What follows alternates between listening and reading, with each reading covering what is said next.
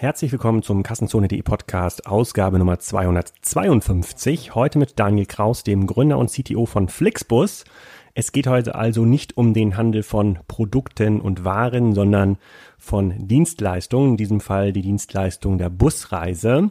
Daniel ist ein extrem charismatischer und sympathischer Gründer und äh, verrät eine ganze Menge über das Geschäftsmodell von Flixbus, wie es so groß werden konnte, welche Herausforderungen demnächst anstehen und wieso die Unit Economics von so einem Bus sind. Also ein paar spannende Antworten hat er auf jeden Fall parat. Ich wünsche mal viel Spaß dabei. In dieser Folge werden wir unterstützt von einem Hamburger Fintech-Unternehmen, Collect AI. Collect AI ist ein Teil der Otto-Gruppe und das hat eine Software entwickelt für digitales Forderungsmanagement. Dies wird eingesetzt von Unternehmen wie Bonprix, ähm, DriveNow und natürlich auch Otto selbst. Was macht Collect AI? Die setzen auf künstliche Intelligenz beim Thema Forderungen. Wenn ihr digitale Rechnungen, Mahnungen und digitale Payment-Links mit Collect AI versendet, dann unterstützt euch die künstliche Intelligenz bei der Auswahl des Kontaktzeitpunkts und des Kommunikationskanals. Dadurch steigert sich laut Collect AI messbar die Realisierungsquote, ähm, erhöht die Liquidität und man senkt die Kosten. Ihr schützt also eure Kundenbeziehungen über E-Mail, SMS und ähm, Messenger und äh, ihr könnt natürlich über ein eigenes Branding auf der Collector AI Landing Page bequem die gängigen Zahlungsmethoden wie PayPal und Klarna nutzen, damit eure offenen Forderungen beglichen werden. Darüber hinaus gibt es noch ein paar spannende Feedback Optionen. Also das kann also eine ganze Menge dabei unterstützen, dass ihr mehr Geld zurückbekommt von Forderungen, die euch zustehen. Die haben außerdem ein ganz spannendes Whitepaper rausgebracht. Ähm, das lohnt sich wirklich mal zu lesen, habe ich auch reingeschaut. Ähm, da geht es um die Zahlungsbereitschaft im E-Commerce. Da könnt ihr also lernen, wie man selbst bei Zahlungsstörungen die Kundenbindung stärkt und gleichzeitig die Kosten senkt. Lohnt sich wirklich. Ich verlinke das natürlich in den Show Notes. Könnt ihr runterladen unter kassenzone.collect.ai. Und äh, das kommt natürlich von meinem Ausbildungsunternehmen der Otto-Gruppe. Deswegen kann es nur gut sein. Jetzt erstmal viel Spaß mit Daniel Kraus von Flixbus.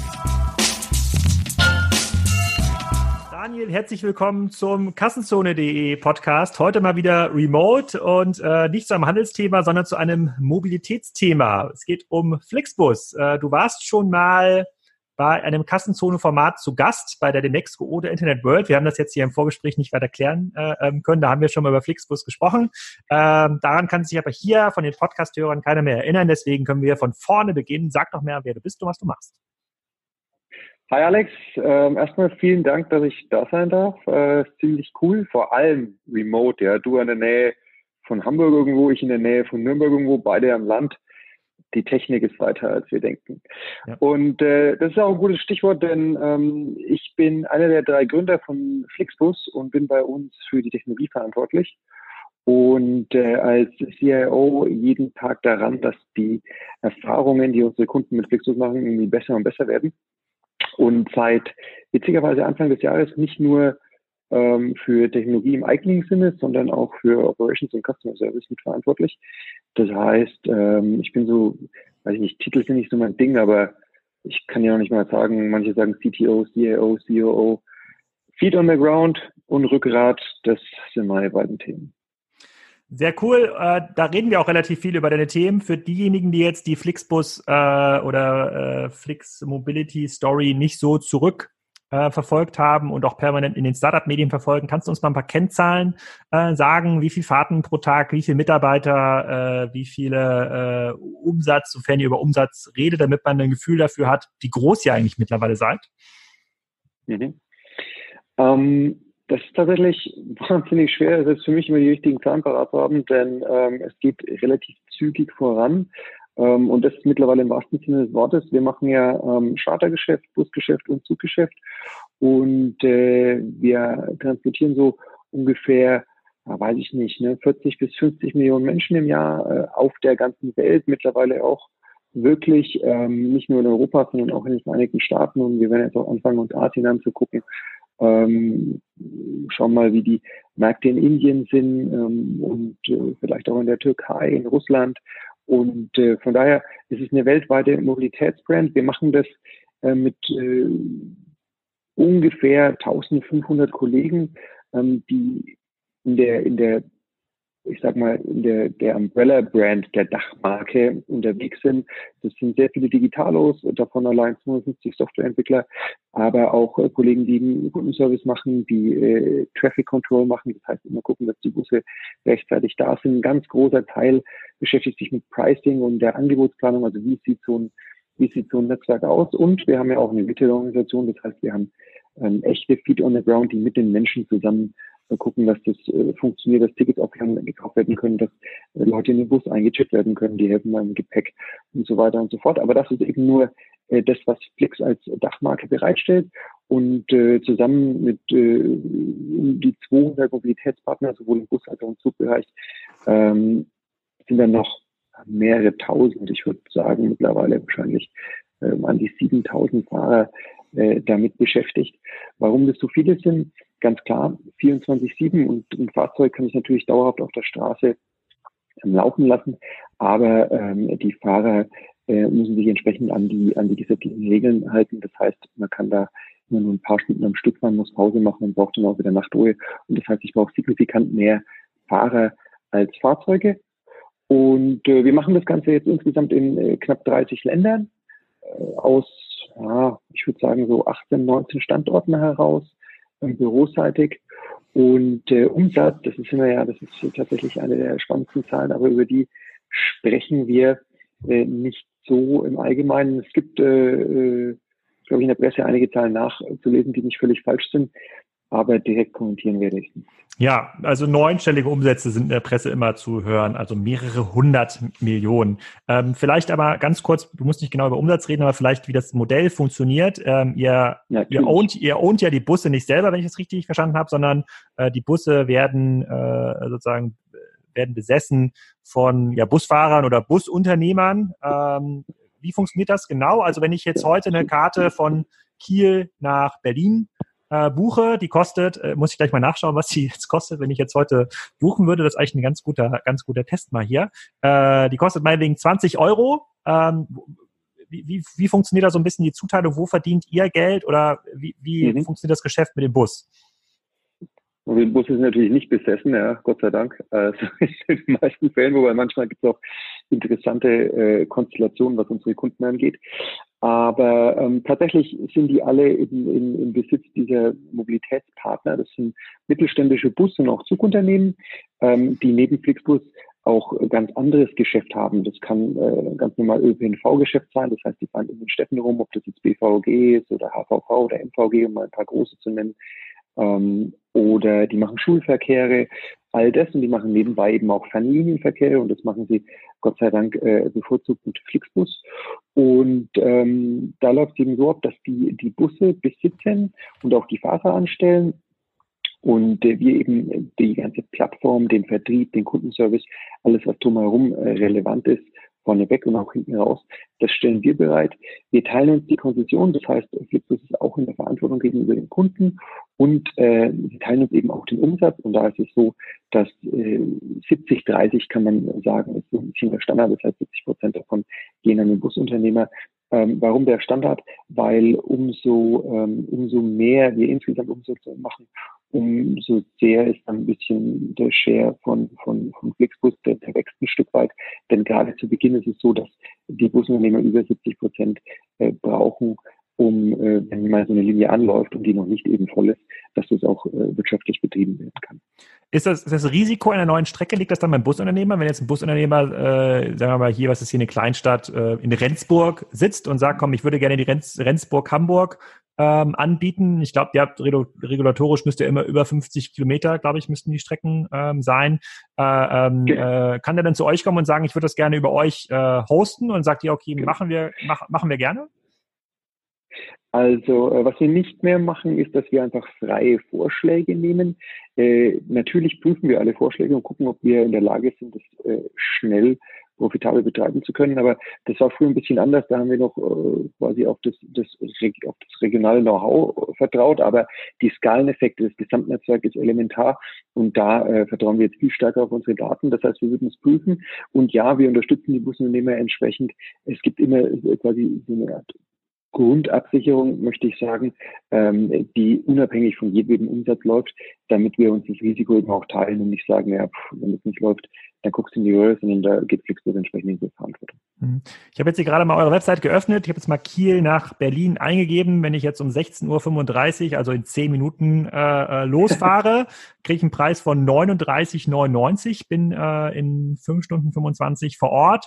Dann gibt es, glaube ich, noch ein paar Umsteigemöglichkeiten in, in, in Hamburg. Ähm, wenn ich aber den Zug, den Bus um 18.35 Uhr nehme, äh, kriege ich einen Preis von 15,99. Ist das so ein bisschen wie bei Uber? Also es ist quasi Nachfrage, Angebot. Wenn eine Strecke stark nachgefragt und ausgebucht ist, steigt der Preis. Ähm, und äh, wenn halt nicht viel nachgefragt ist, bleibt der Preis niedrig?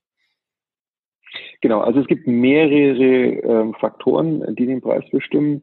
Das ist mittlerweile zum großen Teil auch äh, maschinell gesteuert und strategisch wird es äh, von unseren äh, Pricing- und Yield-Analysten eben äh, bestimmt und das hat A was mit dem Wettbewerb zu tun, das hat B was mit der Auslastung zu tun, das hat C was mit der Vorbuchungszeit zu tun. Da gibt es sehr, sehr viele ähm, Elemente, die einfließen. Ich würde sagen, am, am einfachsten äh, ist es mit äh, einem klassischen Airline-Pricing-Modell zu vergleichen.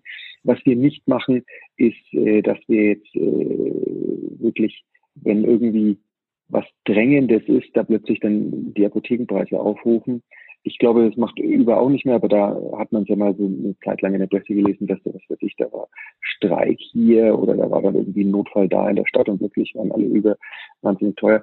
Das tun wir nicht machen, sondern es ist tatsächlich äh, eine, eine Pricing-Strategie, die sehr stark darauf ausgelegt ist, dass die Auslastung hoch ist, weil das ist sehr wichtig für uns. Und äh, dann gibt es eben sehr viele Einflüsse, die da drauf, ähm, die da drauf äh, einzahlen. Wie gesagt, Nachfrage, ähm, Wettbewerb, äh, Wochenende, untertags, wie viel Vorlauf hast du? Also wenn du wirklich so ganz kurzfristig buchst, wie du es jetzt äh, gesagt hast, dann, dann gibt es immer äh, den höchsten Preis. Ähm, und dann kann es auch darauf ankommen, ob du jetzt äh, beim Fahrer direkt buchst, was auch immer den höchsten, den Normalpreis sozusagen nach sich zieht, oder ob du sagst, naja, du buchst das irgendwie drei Wochen vorher in der App. Ähm, das liegt auch ein bisschen daran, wie dann zum Beispiel die Vertriebskosten strukturiert sind. Und ähm, deswegen ist es, würde ich sagen, am einfachsten mit, äh, mit einem Airline-Pricing ähm, zu vergleichen. Und äh, wir versuchen das immer fair und transparent zu machen und äh, achten vor allem auf die Auslastung der Busse. Mhm. Okay, ich habe das, ich glaube, selber auch erlebt. Ich, äh, ich glaube, ich weiß gar nicht, wann der große Sturm war. Vor einem Jahr oder vor zwei Jahren äh, sind die Bahnen zurück äh, aus Berlin nach Hamburg ausgefallen und da habe ich, glaube ich, ähm, zwei Stunden vor der Abfahrt noch ein Ticket bekommen für 25 Euro, obwohl der Bus schon ähm, fast ausverkauft war. Also es hat gut äh, funktioniert. Ich würde noch mal ein paar Jahre gerne zurückspulen und zwar ähm, auf eure auf eure Anfangszeit, ähm, weil die Art und Weise, wie ihr der größte Anbieter geworden seid, finde ich einen ähm, extrem spannenden ähm, Case, der sicherlich auch schon jetzt Einzug gehalten hat in die, äh, in die Business Administration Studiengänge an einigen Universitäten, äh, weil es war ja gar nicht angelegt, dass ihr ähm, so ein krasser Marktführer werdet, ja Monopolist im Grunde genommen bei Fernbus, äh, Fernbusreisen oder quasi, Mono, äh, quasi Monopolist. Ähm, ich ist ja, ich habe hier aus, ich weiß gar nicht, wo das war, die Wirtschaftswoche gab es eine ganz spannende Abbildung. Ich habe das ja hier in meine, in meine, äh, in meine Kamera. Da sind das quasi dann der Weg äh, äh, von äh, Flixbus nachgezeichnet über verschiedene, über verschiedene Jahre. Ähm, 2013 war das das Jahr der, äh, äh, der der neuen regulatorischen ähm, Richtlinien, so dass der Fernreisebusmarkt geändert wurde, oder ist das schon vorher angefangen? Ähm, tatsächlich, weißt du, wie es ist, da muss ich immer widersprechen, wir, wir fühlen uns nicht als Monopolist. Wir hatten gerade über Pricing gesprochen und ähm, der Kunde hat und viel mehr, als es jemals äh, äh, der Fall war, nutzt diese Entscheidungskraft auch. Das heißt, ähm, wenn wir zu teuer sind, dann wählen die die Bahn.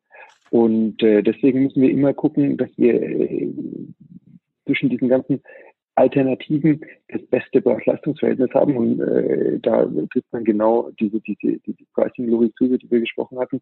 Aber natürlich haben wir äh, eine gewisse, äh, gewisse Verantwortung, weil wir jetzt gerade in Deutschland, was den Bus angeht, eine, eine, eine herausragende Stellung haben und die hat die hat in Teilen schon vorher begonnen, weil die Liberalisierung wurde, ich sag mal, angebahnt.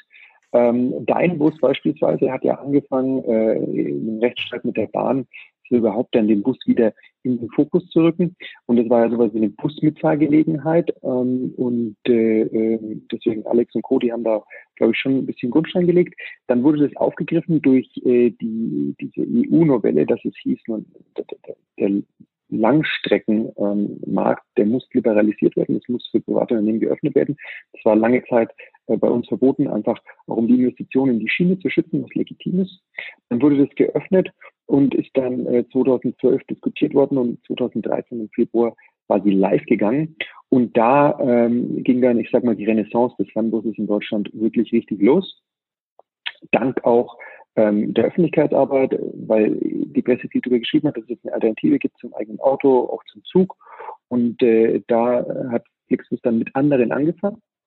Und äh, über die Zeit, äh, glaube ich, immer mit der Tatsache, dass wir uns den Kunden orientieren, dass wir aber auch als Gründerteam den Willen haben, erfolgreich zu sein, haben wir es geschafft, äh, in Europa jetzt den größten Fernbusanbieter zu bauen. Genau, ich glaube, um das Bild hier mal vorzulesen oder aufzuzeigen, es gab in 2013 in Deutschland ganz viele Anbieter, City to City, Deinbus, äh, Berlin, Linienbus, Flixbus natürlich, Mein Fernbus, ADAC Postbus, den IC-Bus, ich glaube, den gibt's immer noch, den habe ich schon mal gesehen. Äh, äh das ist von der Bahn, glaube ich, das, äh, das Angebot. Dann sind dann äh, äh, Flixbus und mein Fernbus äh, äh, zusammengegangen, richtig? Äh, laut, der, äh, laut der Abbildung.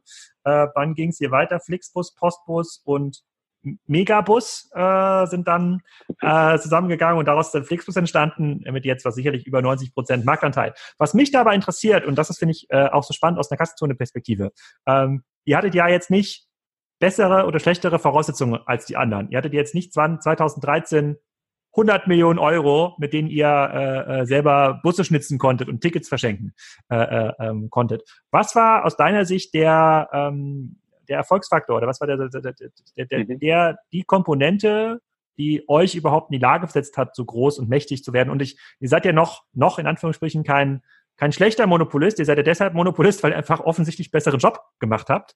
Äh, ähm, deswegen kann man das euch auch gar nicht, ähm, auch gar nicht anlasten.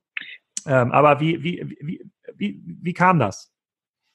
Also ich glaube, ähm, das liegt ein bisschen in der, in der, in der DNA unseres Unternehmens bei uns drei Gründern. André und ich, wir kennen uns sehr lange, wir waren zusammen auf der Schule, haben vor, vor allem sehr lange miteinander Volleyball gespielt und hatten schon mal ein Unternehmen. Und ähm, diese Brücke ins Sportliche, die schlage ich deswegen, weil wir schon immer Bock haben zu gewinnen. Also wir sind schon äh, kompetitive Typen. Und äh, als wir es angefangen haben, hatten wir nicht den Plan, irgendwie den europäischen Marktführer zu bauen oder ein weltweites äh, Unternehmen, sondern wir wollten einfach die Chance der Liberalisierung nutzen. Aber wir haben dann quasi in der Gemengelage, in, in dem Wettbewerb mit anderen unseren Appetit äh, daran gefunden, immer das beste Produkt zu bauen, immer einen Schritt weiter vorne zu sein und eben kompetitiv zu sein. Und deswegen ähm, ist es so, dass wir hier und da vielleicht ein bisschen mehr Risiko genommen haben, dass wir vor allem immer versucht haben, die schnellstmöglichen Entscheidungen zu treffen. Und äh, das, das ist, glaube ich, was, was wirklich ähm, essentiell ist.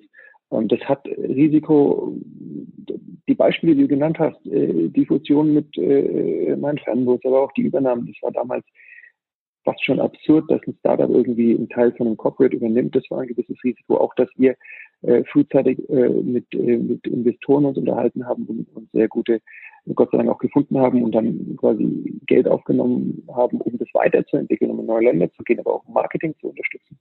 Das äh, haben andere nicht in dem Maße getan, weil sie es vielleicht nicht konnten oder weil äh, die Corporates vor allem da noch kein Gefühl dafür hatten. Und Marketing ist auch ein sehr gutes Stichwort. Ich glaube, die Tatsache, dass wir von Anfang an uns auf Daten verlassen haben und hauptsächlich Performance Marketing gemacht haben, das heißt Google, Facebook etc. pp. und immer genau geguckt haben, wo investieren wir einen Euro und was kommt dann zurück. Das war gerade für die Corporate Wettbewerber, also das war für die ganz neu. Das, das, die, die, diese, diese Instrumente konnten die gar nicht mitspielen sozusagen.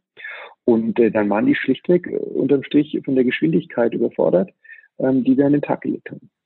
Hm. Okay, und die, ähm, das heißt quasi, der, der Trigger ist am Ende des Tages mehr Fokus aufs Produkt, also das Produkt im Grunde genommen Buchungsplattform und Reiseerlebnis und das Produkt schneller zu entwickeln. Das hat euch quasi immer 10, 20 Prozent vor die anderen geschoben. Damit hat es quasi in der konkreten Kaufentscheidung, bei wem buche ich jetzt meine Reise von Berlin nach Hamburg, das ist ja quasi eine der Sahne-Strecken, hat das euch immer äh, bevorteilt.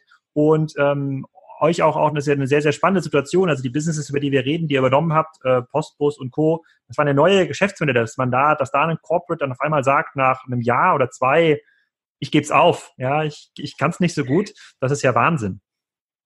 Du hast ja ein paar, du hast ein paar Sachen erwähnt, die, die da sehr gut äh, äh das nochmal verdeutlichen. Du musst den Fokus immer aufs Produkt und auf die Kunden setzen. Und ähm, gleichzeitig musst du die Geschwindigkeit aufnehmen. Das heißt, du brauchst auch da wieder das Risikobewusstsein, die Affinität, in Teilen als junges Unternehmen vielleicht was Halbfertiges auf die Straße zu bringen. Und es ist so, dass in den ersten Monaten nicht jeder Bus hübsch grün war, so wie wir es jetzt kennen, sondern das sah dann teilweise auch eher bunt aus. Und ähm, wir haben es auch geschafft, Gott sei Dank, die ganze Internet- und WLAN-Thematik zu verbessern über die letzten Jahre. Das war am Anfang auch eher okay, würde ich sagen, als gut. Also da gab es einige Dinge, da haben wir Time to Market verkürzt, weil wir, äh, weil wir es nicht bis zur absoluten Perfektion äh, getrieben haben. Und das ist was, ähm, was glaube ich sehr normal ist für junge Unternehmen, wo sich aber Corporates schwer mit tun. Und auf der anderen Seite ist es so, obwohl es vielleicht neue Geschäfte waren von so Großkonzernen, leiden die ja trotzdem, obwohl sie klein sind, von wegen Startup im, im Unternehmen, leiden die an den gleichen Prozessen, an der gleichen Entscheidungsschwierigkeit, wie es eben, wie es eben die, die Mütter- oder Vätergesellschaften tun. Und äh, dann bist du in so, einem, in so einem Wettbewerb mit jungen Unternehmen nicht nur im Mobilitätsumfeld, sondern wahrscheinlich auch bei euch zum Beispiel nicht äh, wettbewerbsfähig. Genau, ich glaube, das, das ist, entspricht quasi dem ziemlichen, ähm, äh, der ziemlichen Beschreibung von Conway's Law. Ich weiß nicht, ob das schon mal gehört oder äh, gelesen hast. Also, dass große Organisationen, die neue Geschäfte bauen, ähm, dann sind diese neuen Geschäfte nichts anderes als ein Replikat der Strukturen der großen Organisation. Ich glaube, das kann man auch sehen bei Postbus und IC-Bus. Äh, äh, insbesondere die Bahn schafft es jedoch, ähm, auch das Buchungserlebnis äh, der Bahn auch auf den Bus zu übertragen. Das muss man erstmal schaffen.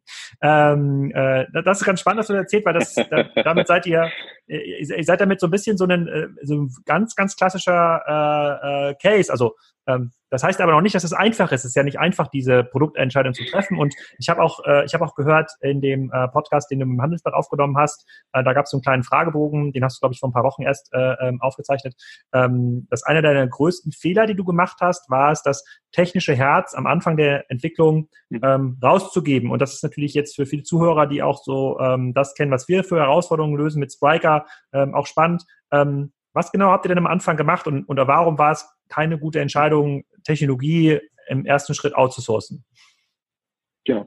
Also was, was, was äh, wir bei der ganzen Geschwindigkeit und, und äh, Risikobewusstsein und Entscheidungsfähigkeit außen vor gelassen haben, ist die Thematik, dass man sich dauernd fokussieren muss.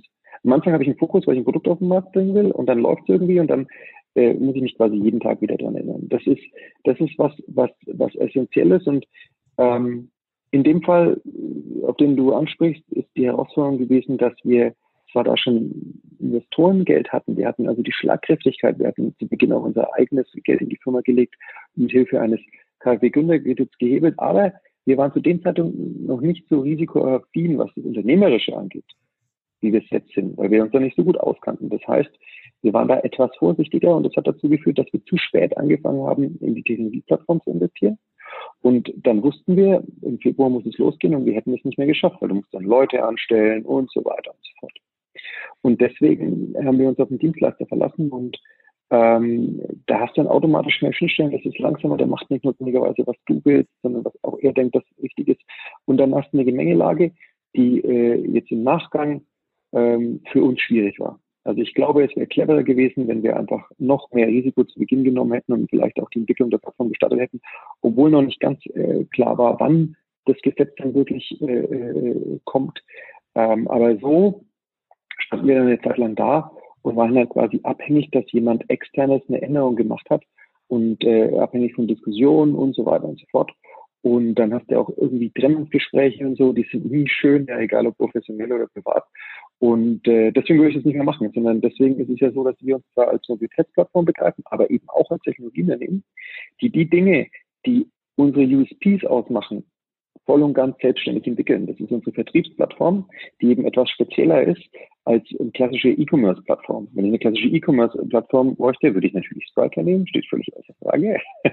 aber ähm, durch diese Geschichte auch mit den, mit den Preispunkten und mit den verderblichen Gütern, ne? auch in, in einem Bus, zu einer Zeit habe ich nur einen Sitz, auf den ich einen Popo setzen kann und dann ist es eben weg. Da gibt es nichts mit Nachbestellung und, und, und Supply Chain im eigentlichen Sinne. Und auf der anderen Seite die ganze Thematik, wie ich, äh, ein, wie ich einen Fahrplan baue. Da ist der Fernbus so ein Zwischending zwischen einem Zug und einem Flugzeug und auch das, äh, da haben wir nichts anständiges am Markt ge gefunden, machen wir jetzt selbst. Und das ist die richtige Entscheidung, weil dann können wir anpassungsfähig sein. Und äh, bei einem dritten, im Normalfall ist es so, dass er nicht nur einen Kunden hat, sondern mehrere und dann dann äh, läuft daraus, wer am meisten bezahlt. Und äh, das war eine dumme Situation und äh, da werde ich mich auch äh, mein lang dran erinnern. Wir haben dann ähm, äh, über die Zeit das geschafft, die Ressourcen nach innen zu holen, bis wir jetzt mit über 250 Deckis da ganz gut aufgestellt sind und die wichtigen Dinge selbst machen können. Und äh, haben vor allem dann auch gelernt, prüfe, wer sich ewig bindet. Das heißt, wir sind, glaube ich, nochmal sehr selektiver, was die Auswahl von unseren strategischen Partnern angeht. Diese ähm, 250 Entwickler, die sitzen bei euch in, in Berlin oder sind die weltweit verteilt? Äh, die sind verteilt zwischen Berlin, München und Kharkiv oder Kharkov, da scheiden sich die Geister, äh, in der Ukraine. Und ähm, es kann auch sein, dass nach Bedarf dann nochmal ein neuer Standort dazukommt. Wir versuchen äh, das nicht irgendwie wahllos zu machen, sondern wenn dann die Standorte auch mit einer signifikanten Größe auszustatten, dann da mindestens irgendwie 35 Leute oder mehr sitzen, damit du, äh, damit du in sich so eine, so eine Gravitation hast und nicht alles nur remote ist. Ähm, von daher auf drei Standorte verteilt. Und wenn jetzt äh, heute die Idee habt, äh, kommen wir machen jetzt ähm, Flixbus auch in, ich überlege jetzt mal ein Land, wo ihr noch nicht sein könntet, mh, hm, in der Türkei, Ach, seid ihr wahrscheinlich schon, ich weiß es nicht. Äh, in Aserbaidschan, ja. Äh, wie lange dauert es, äh, bis ihr eure Seite angepasst habt? Also das ist ja so eine klassische Frage immer auch für Portale, nicht nur für E-Commerce-Portale, sondern auch für mhm. klassische Shops sozusagen. Wie aufwendig ist es für dich dann, ähm, das Konzept, was ihr habt, jetzt äh, anzupassen auf Aserbaidschan und dann die ersten 20, 30 Verbindungen, ich weiß nicht, wie viele es dort geben könnte. So ganz kurze Pause hier. Ähm, viele von euch werden jetzt schon am Ende des Handy-Akkus angelangt sein und sich fragen, wie kann man jetzt die Antwort zum Rollout in Aserbaidschan äh, noch hören, ohne dass das Handy schlapp macht. Da haben wir auch eine kleine Antwort für euch. Und zwar haben wir hier einen weiteren Partner gewonnen, das ist Samsung und Samsung hat ja das neue Samsung Galaxy Note 10 und das Note 10 Plus rausgebracht. Das ist so ein Powerphone. Damit kann man extrem lange arbeiten und äh, so viele Podcasts hören, äh, wie es nur geht. Ähm, das können natürlich auch als Spielekonsole, als Videostudio benutzen. Das ersetzt mittlerweile tatsächlich ähm, einen Rechner. Das gibt es erstmals in zwei Größen. Beide Modelle sind sehr, sehr dünn und sehr leicht. Ähm, die gibt's natürlich auch in effektvollen Farben. Man sehen auch noch cool aus zum Podcast hören. Ähm, aber der große Unterschied zu den Geräten von früher oder auch zu den Android-Handys, die ich sonst noch so nutze, ist, dass man ein sehr intelligentes Akkumanagement hat. Also der lernt so ein bisschen mit, wie er das verwendet, ob ihr jetzt ein bisschen Akku noch sparen müsst, um den Podcast zu Ende zu hören oder ob ihr hier gleich zu Hause seid, damit es wieder laden kann und mehr Leistung äh, freigibt. Da ist mittlerweile ein Speicher drin wie beim Laptop, nur dass man eben keinen Laptop ähm, dabei haben muss. Das kann man per MicroSD-Karte auf 1,5 Terabyte ähm, erweitern. Ähm, da muss man sich auch nicht so viele Gedanken äh, um irgendwelche Online-Backups machen weil man da eine ganze Menge auf das ähm, Handy bekommt. Ähm, was ziemlich cool ist bei dem Gerät ist, es gibt so einen ähm, Pen mit einer Gestensteuerung, den S-Pen, den Samsung Pen und der wird so eine Art verlängerten Hand. Da müsst ihr euch mal die Demo-Videos angucken. Das ist ganz schwer hier per Audio zu ähm, erklären, ähm, aber das ist tatsächlich ein Gerät, das ähm, erweitert das Smartphone fast bis zu einem ähm, Tablet slash Notebook und ich glaube, das äh, kann tatsächlich ganz cool sein, wenn ihr euch das mal anguckt. Ich schaue mir es auf jeden Fall an und teste äh, und teste das nicht nur zum langen Podcast hören, sondern tatsächlich auch mal als Ersatz meines äh, Notebooks, ob man damit durch den ganzen Tag kommt und alles so bearbeiten kann, wie man es auch äh, bearbeiten möchte. Ich glaube, Samsung ist auch dafür bekannt, dass sie ein sehr starkes Produktökosystem haben mit vielen anderen Wearables, die sich gut mit so einem Gerät vernetzen können. Die sind da relativ leidenschaftlich und ähm, haben da schon immer ziemlich coole Geräte auf den Markt gebracht. Also schaut euch das mal an unter samsung.de slash galaxy-note 10. Ähm, schreibt mir gerne euer Feedback und ich erzähle euch hoffentlich in den nächsten Ausgaben, was das ganze Gerät kann. Wenn ihr jetzt schon das Note 10 bzw. Note 10 Plus kaufen wollt, dann gibt es bei der Bestellung im Samsung Online Shop ein passendes Charging Pad gratis dazu. Dafür müsst ihr einfach auf samsung.de slash note 10 gehen und bis zum 17. Oktober den Code Kassenzone eingeben. Ich verlinke das natürlich nochmal in den Show Notes, damit da auch nichts verloren geht. Aber dann bekommt ihr das Charging Pad gratis mit dazu. Und jetzt geht's weiter mit Daniel von Flixbus zum Thema Rollout in Aserbaidschan. Weiß ich, gar, ich weiß gar nicht, was ist denn die Hauptstadt? Ist das Baku? Ja. Weiß ich gar nicht. Ja. Ich glaube schon, ne? Also, aber ich ja, wüsste jetzt auch schneid, nicht viel schneid, mehr schneid, Städte. Schneid es, schneid es ja, raus, wenn wir, uns hier, wenn wir uns hier zum Affen machen. Ja. ähm, wenige Wochen. Also das kommt ein bisschen drauf an. Äh, Sprache ist kein Problem, Steuern ist meistens äh, auch kein Problem, Währung ist kein Problem. Manchmal gibt es spezielle äh, regulatorische Anforderungen, was irgendwie Abrechnungsthematiken angeht, die wir anpassen müssen, aber wenige Wochen. Hm. Wie entscheidet ihr denn, äh, euer Streckennetz zu erweitern? Wenn, wenn, ihr seid jetzt quasi in einer Situation, äh, wo man noch, äh, und wahrscheinlich gibt es auch Investoren, und äh, ihr seid ja, da haben wir noch gar nicht drüber geredet, habt ihr gerade eine relativ große Finanzierungsrunde aufgenommen. Ähm, es ist ja einfacher ähm, und wahrscheinlich auch finanziell attraktiver, wenn man einmal so eine äh, durchdringende Marktposition erreicht hat, ähm, diese dann zu verteidigen, ähm, als von einem anderen großen Wettbewerber diese erst erkämpfen zu müssen. Das heißt ja, wenn ich jetzt Investor bei euch wäre, würde ich sagen, okay, ihr habt das bewiesen, wie das geht in Deutschland, Kerneuropa, teilweise auch Frankreich, ihr seid erfolgreich in den USA. Hier ist die Kohle. Ich möchte so schnell wie möglich in andere Länder, um dort diesen, diesen, äh, das, äh, den Markteintritt Dritter zu erschweren, weil wenn ein dritter, vierter, fünfter Wettbewerber dort erstmal groß ist, dann wird es viel, viel teurer auf einmal, ähm, dann so groß zu werden oder so schnell zu groß äh, zu, zu, werden. Äh, bin ich da richtig gewickelt oder funktioniert es bei euch so ein bisschen anders? In, in, in, in Teilen, in Teilen. Also das ist schon richtig. Allerdings musst du diese äh, Marktführerschaft erstmal bauen und äh, dann eben auch verteidigen. Dann wird man leicht laissez-faire und so und äh, verliert den Blick fürs Wesentliche. Also es ist nicht ganz ein Selbstläufer. Allerdings ist es natürlich schon so, wenn du irgendwo einen großen, signifikanten Spieler hast, äh, äh, dass äh, der Wettbewerb anspruchsvoll sein kann und dann muss man überlegen, wann man wohin geht und, und äh, was als nächstes Sinn macht. Grundsätzlich achten wir darauf, dass die Märkte per se groß genug sind. Und damit meine ich jetzt Ground Transportation. Ne? Das ist für uns der Bus, der ist super wichtig, aber äh, äh Züge, Schienenverkehr sind auch wichtig. Und deswegen sage ich äh, Ground Transportation, die Märkte müssen groß sein. Und äh, dann gucken wir, wie kulturell nah ist das? Ne? Also wie ist die Affinität zum Online-Buchen? Wie ist die Affinität überhaupt zum äh, Busreisen beispielsweise? Ne? Also, und, und, und, sind wir in der Lage, den Kunden zu verstehen? Und äh, dann gucken wir auch, ist das irgendwie an einen unserer bestehenden Netze, an einen unserer bestimmten Märkte angeschlossen, weil dann hast du einfacher, schneller Skaleneffekte zu erreichen, logischerweise. Und dann clustern wir das, sage ich mal, Top 10 oder so und, und, und hinterfragen das regelmäßig. Und dann äh, gibt es bei uns ein kleines Team, das guckt sich eben die neuen Länder an, macht Marktstudien, guckt, wer ist der Wettbewerb, wie könnten wir in den, den Markt starten, organisch, anorganisch und so weiter und so fort. Und dann arbeiten wir das wie so ein Backlog, sage ich mal, von, äh, von dem Softwareentwicklungsteam ab. Hm, okay. Und ähm, wenn ihr jetzt überhaupt Geld einsetzt und du sagst, ihr habt jetzt gar nicht den Aufwand, Busse kaufen zu müssen, also vielleicht müsst ihr hier und da mal äh, für den Testmarkt selber was investieren. Ich habe jetzt auch gesehen, ihr habt einen Test mit Elektrobussen äh, gemacht. Wahrscheinlich muss ihr da schon nochmal 3,50 Euro selber zahlen, um sowas machen zu können, frühzeitig. Ähm, wofür braucht ihr denn, wofür braucht ihr denn eigentlich so viel Geld? Mhm.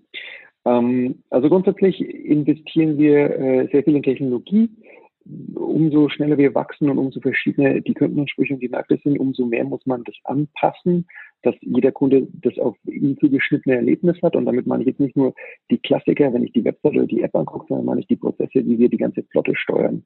Ähm, das ist eine der größten simultan laufenden Passagierbeförderungsflotten der ganzen Welt, die wir steuern in allen möglichen Ländern und das muss ja reibungslos funktionieren. Ähm, die Netzplanung, wie baue ich ein sinnvolles Netz, wie messe ich das alles?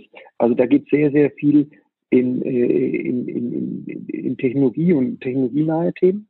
Dann ist es natürlich so, dass wir äh, gucken müssen, dass es ein ansprechendes Produkt ist. Das heißt, da geht einiges äh, in, in, in Research, in, in, in die Definition und das Auswählen von Produkten mit sehr futuristischen Themen wie im E-Bus oder äh, jetzt vielleicht demnächst auch sowas. Innovationsbus, wo man mal anguckt, was kann man alles tun und so mit den OEMs zusammen. Dann ist äh, das Thema ähm, Vertrieb und Marketing natürlich elementar ähm, Online-Marketing, den Kunden auf uns aufmerksam zu machen, gerade in den neuen Ländern, äh, ist es durchaus immer äh, ein neues Spiel, weil da kennen die eventuell unsere Markennamen noch nicht. Ähm, dann geht es um die Vertriebsstrukturen, ob das dann die Partnerschaften mit, mit äh, Reisebüros oder ähnlichem sind oder unsere eigene Retail-Infrastruktur, dass wir auch sicherstellen können, dass wirklich jeder zu jeder Zeit, wenn er Lust drauf hat, ein, Flix, ein Flixbus-Ticket ähm, kaufen kann.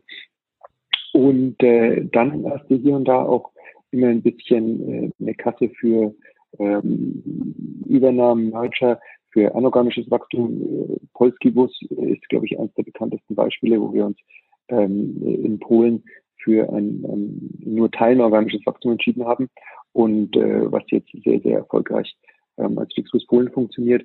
Und äh, das ist immer nicht vorprogrammiert, aber solche Gelegenheiten kommen und dann will man entsprechend gewappnet sein. Denn für das Standardgeschäft ist es durchaus so, äh, dass wir jetzt nicht mehr wahnsinnig viel investieren müssen. Und dadurch, dass wir seit 2017 Break-Even sind, läuft das einfach so weiter. Aber die Expansion, ähm, das ist äh, im Prinzip bedeutet Expansion auch Investition.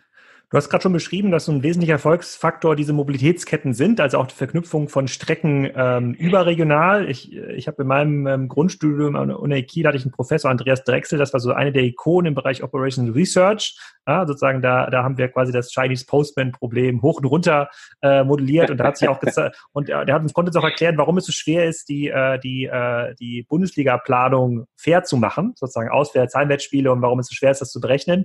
Ähm, so stelle ich mir das auch so ein bisschen vor in der Fahrtenplanung. Wenn man da so viele Reisen und Strecken miteinander verknüpft, hat man so viele Variablen, um das irgendwie optimal zu gestalten. Ähm, das macht schon kompliziert. Hab, äh, ist das so ein ist das ein Schwerpunkt dann auch von euch? Also, oder sagt ihr, nee, wir, wir haben auch diesen halbe Stunde Takt, fahren alle, alle halbe Stunde los und dann geht sich das schon aus? Nee, nee, nee. Das ist ja genau das, was uns in meinen Augen ähm, unter anderem von der Deutschen Bahn unterscheidet, aber auch von vielen Airlines. Wir sind in meinen Augen das erste Verkehrsunternehmen, das wirklich nachfrageorientiert versucht, in das Netz zu bauen und nicht einfach irgendein Angebot hinzustellen, weil es quasi staatlich legitimiert ist oder vielleicht sogar im Staatsbesitz ist.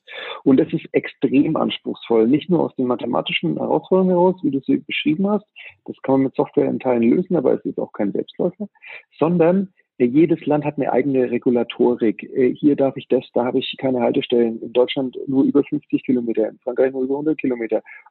Es ist also quasi wirklich ähm, anspruchsvoll, das alles übereinander zu legen. Und dann ist es auch so, dass ich es möglichst kostenoptimiert äh, zusammen mit unseren Buspartnern machen muss. Das heißt, wenn der Buspartner in äh, Brunsbüttel sitzt, dann lasse ich den wahrscheinlich nicht von München nach Freiburg fahren. Ähm, da hast du irgendwie dann Zubringer-Schwierigkeiten.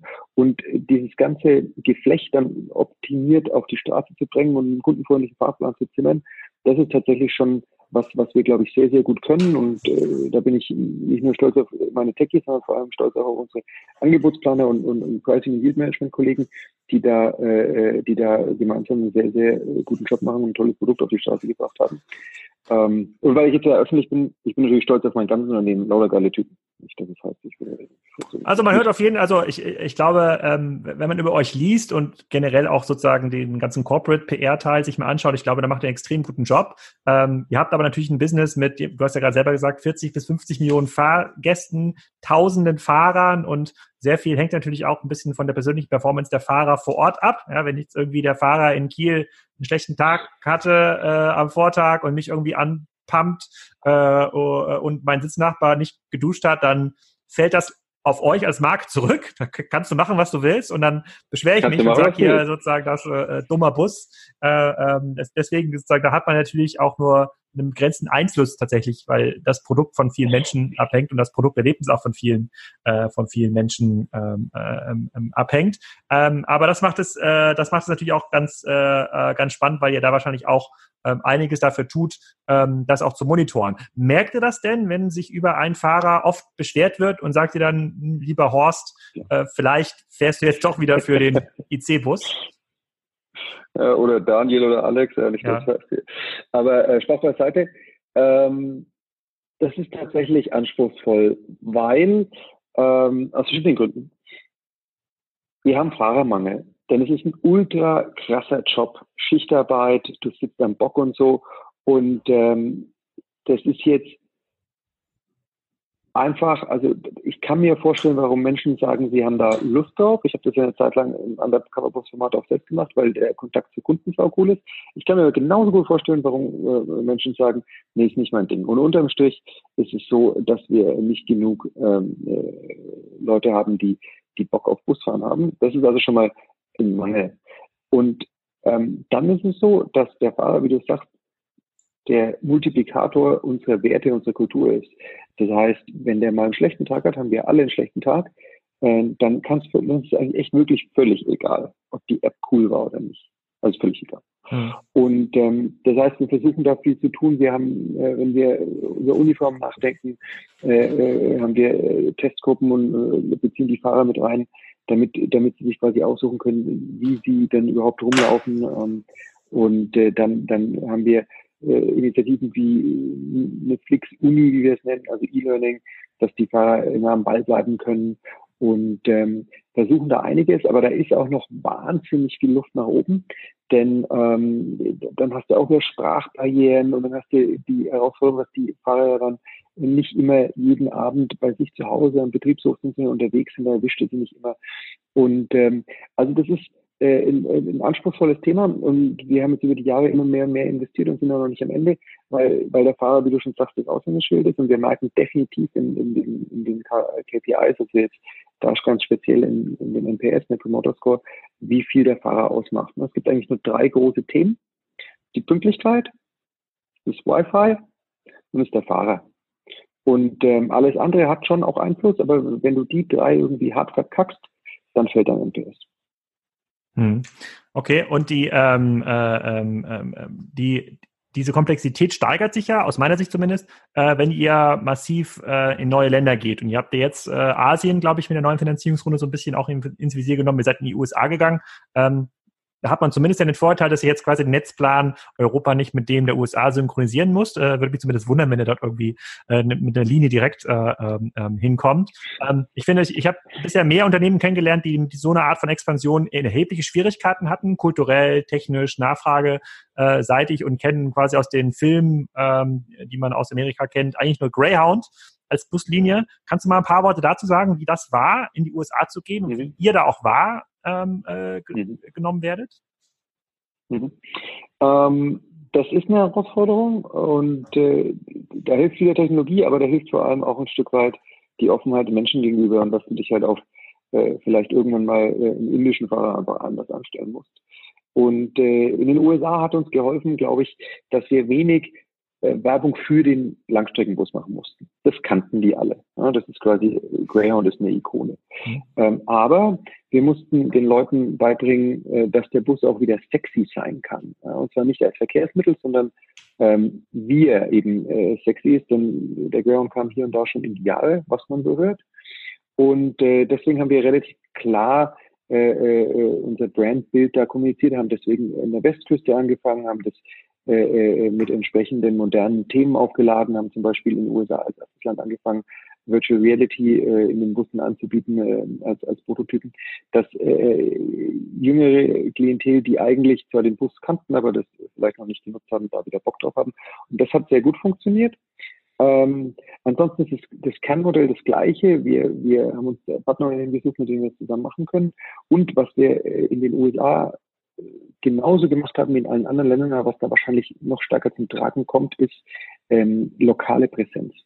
Das heißt, wir machen kaum was aus äh, Deutschland heraus. Ja, äh, die technologische Plattform und äh, gewisse globale Standards.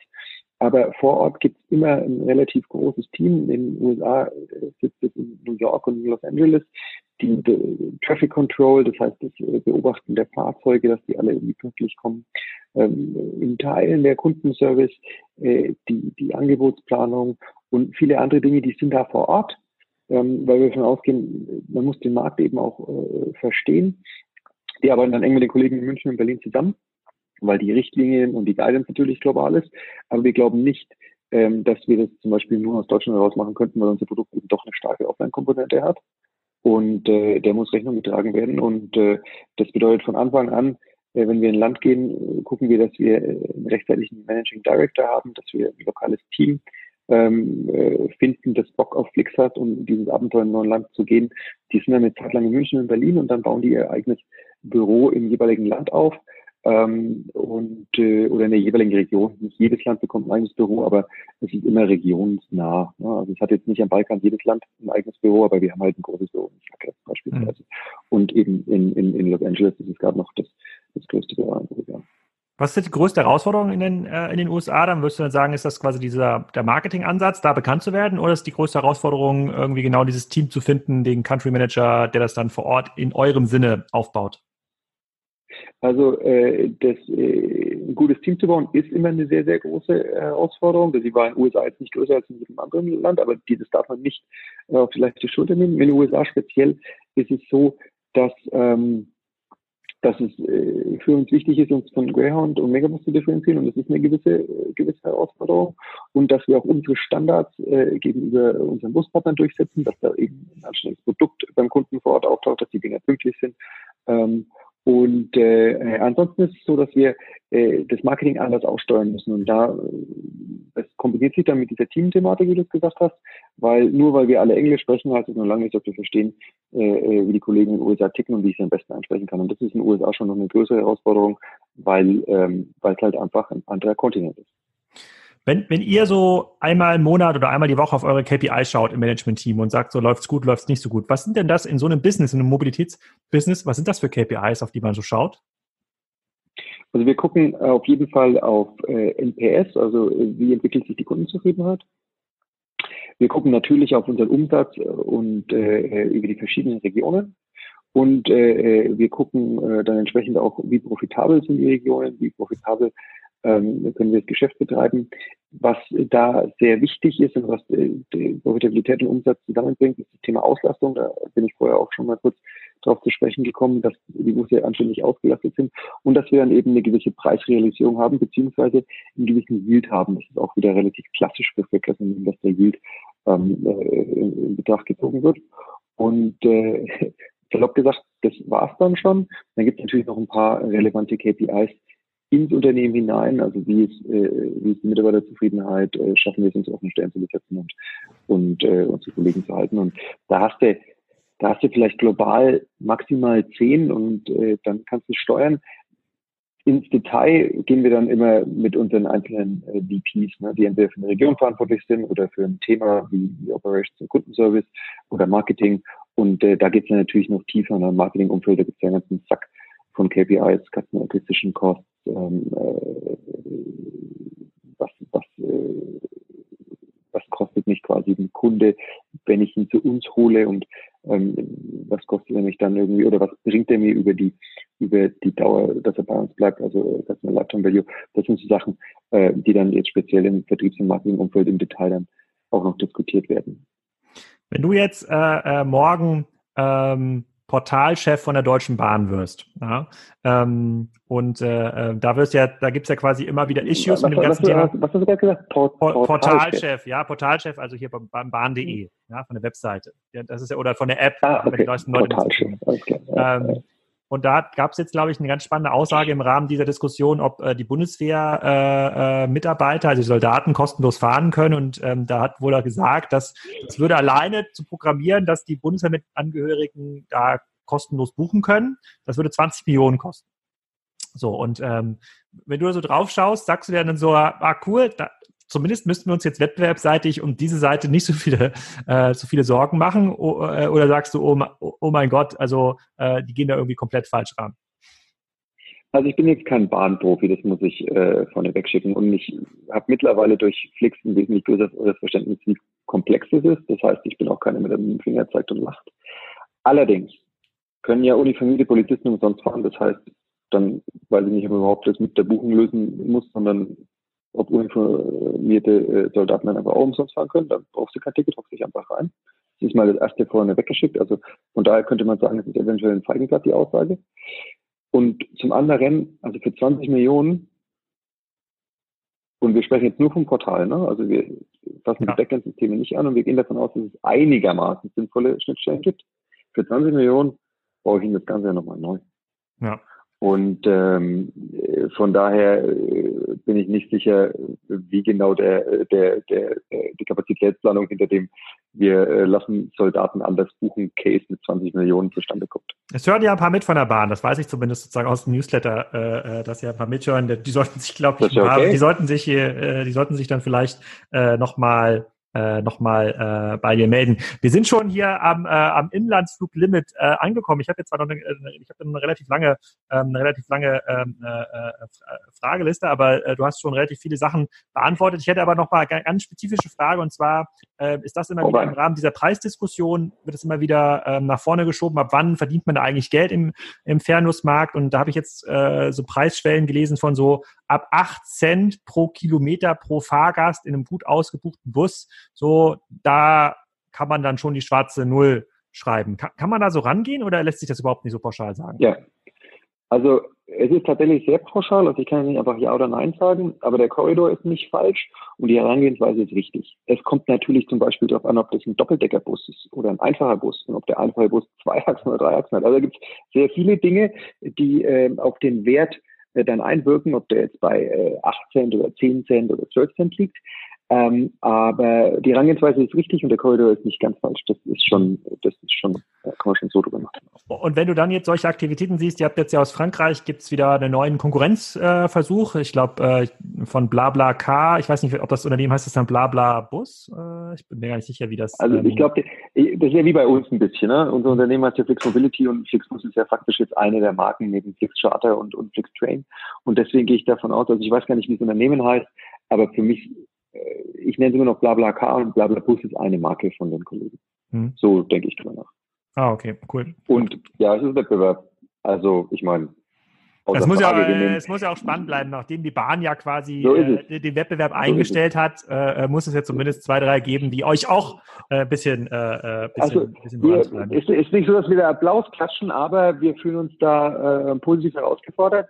Und äh, jetzt bei dem ersten Netz, das ich von den Kollegen gesehen habe, da äh, musste ich auch kurz schmunzeln, weil anscheinend unsere Netzplaner und unsere Software, die das macht, noch etwas überlegendes, aber die werden lernen und wir nehmen das sehr ernst. Mhm. Und äh, wir werden ähm, nicht nur unsere Kunden im Busmarkt zeigen, dass wir ein überlegenes Produkt haben, sondern ähm, wir gucken jetzt mal, ob wir den Modalsplit auch ausweiten und äh, werden deswegen mal gucken, ob wir ähm, auch mit FlixK vielleicht äh, eine ähnliche Plattform äh, bieten, um, um äh, Kunden nochmal zusätzlich zum Bus zum Zug eine Alternative zu, äh, zu bieten. Und äh, ähm, von daher, wir freuen uns auf die nächsten Monate und Jahre. Ich, ich, ich würde gerne Ende des Jahres noch mal ein Update mit dir machen. Und zwar würde ich noch mal ganz yeah. genau auf den Kunden schauen, sozusagen, wie loyal sind die Kunden, wie kanalübergreifend fahren die Kunden, Bahn, Bus, äh, vielleicht das Flix-Taxi äh, in Zukunft äh, und, darf, und, und dann vielleicht auch noch mal ein kleines Update zu machen, was äh, in USA und Co. Äh, passiert. Es würde mich freuen, wenn du dazu Zeit hast oder auf, äh, in einem Rahmen Klar. der vielen Events, dass wir da mal sprechen können. Wir hatten ja jetzt schon erhebliche Schwierigkeiten in der Reiseplanung, bis wir herausgefunden haben, sagen, lass, uns, lass, uns einfach, lass uns einfach Zoom machen äh, dann funktioniert es auch, äh, funktioniert's auch schneller. Wenn wir, aber wenn jetzt haben wir August, wenn wir jetzt äh, Dezember oder Januar machen, dann, dann äh, kriegen wir das hin, da bin ich sicher. Es ist natürlich nochmal schöner, wenn wir uns irgendwo äh, sehen und treffen. Allerdings, das finde ich jetzt schon gut, dass wir beide quasi in der Papa sitzen und das äh, trotz Internet und 5G-Schwäche in Deutschland zu funktionieren scheint. Aber das kriegen wir hin, würde ich sehr gerne machen. Freut mich. Dann erstmal vielen Dank an dieser Stelle. Ähm, vielleicht kommen noch mal ein paar Kommentare über Soundcloud und dem Kassenzone-Transkription, die online ist, dann rein. Da würde ich mich freuen, wenn ihr darauf äh, ähm, antwortet. Und dann freue ich mich auch auf ein Update am Ende des Jahres. Vielen Dank. Ich auch, Alex. Ciao, mach's gut. Schönes Wochenende schon mal vorab. So, das war schon wieder mit Folge 252. Für die nächste Aufnahme mit Daniel schicken wir mal ein richtiges Mikro. Da muss er nicht mit den Headsets von Apple arbeiten, die in der Regel eine relativ unsaubere Audioqualität abliefern. Aber es hat trotzdem ziemlich gut funktioniert. Und äh, wir lernen ja noch dazu bei diesen Remote-Aufnahmen. Also, vergesst nicht bei Collect AI vorbeizuschauen, euch das White Paper runterzuladen, äh, damit ihr auch bei Payment-Ausfällen die Kundenbindung erhöhen könnt. Und schaut euch unbedingt das neue Telefon an, das Samsung Galaxy Note 10 oder das Note 10 Plus. Das lohnt sich. Ich gucke mir das auch auf jeden Fall an und werde euch in der nächsten Folge ein bisschen davon erzählen, wie das genau funktioniert und ob man damit besser arbeiten kann als mit normalen Handys. Anderer Marken oder der gleichen Marke vielleicht.